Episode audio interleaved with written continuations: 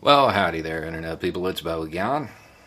So today, we're going to talk about a question that I got a few days ago, but I wanted to wait until I got that Over the Horizon video out, because I think the answer to the question may possibly be related to that. In some cynical way, I believe there may be a connection. The question, pretty simply, is why is the U.S. leaving their allies behind? Why aren't we helping the interpreters and all of the people in Afghanistan who helped U.S. forces? Now, the obvious easy answer there is tradition, because it's what the U.S. military has done for a very long time in a lot of different conflicts. But again, there are a lot of people in Congress who are wringing their hands over this. Most of them are looking to Biden, saying, hey, speed up the process. The process requires people in Afghanistan to travel across the country with all the documentation they need to get a U.S. visa and get to the embassy.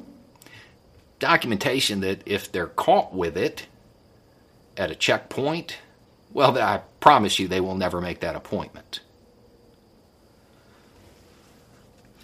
That's not a process that is workable. But people in Congress, they did send a strongly worded letter to the White House asking them to do something, as if they forgot their Congress.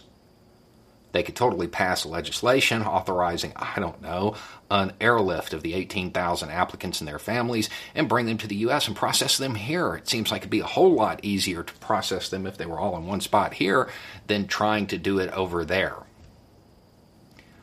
There are a lot of people talking about this, and to be honest, the only one that I actually believe really cares is a guy named Waltz from Florida.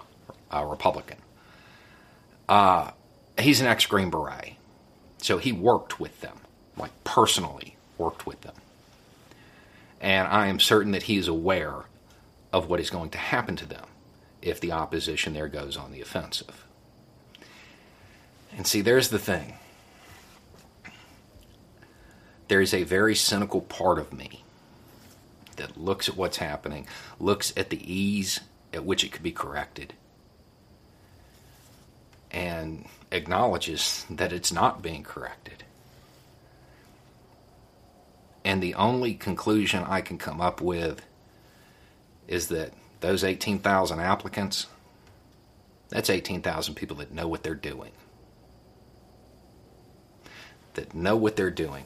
And I cannot think of a better motivation to join the side of the national government and suit back up than the knowledge that if the national government falls, you and your family are gone with it. It seems cynical, and it is. Doesn't mean it's not true. That's honestly what it seems like. A backdoor draft. We're leaving, we're heading out. We're not helping them, but we know they could help the national government. That's what it seems like. We have done this all over the world, and it always becomes surprising that it's hard to recruit local help. If we stop selling them out, it might get a little easier. At the end of the day, these people, they fought alongside our forces.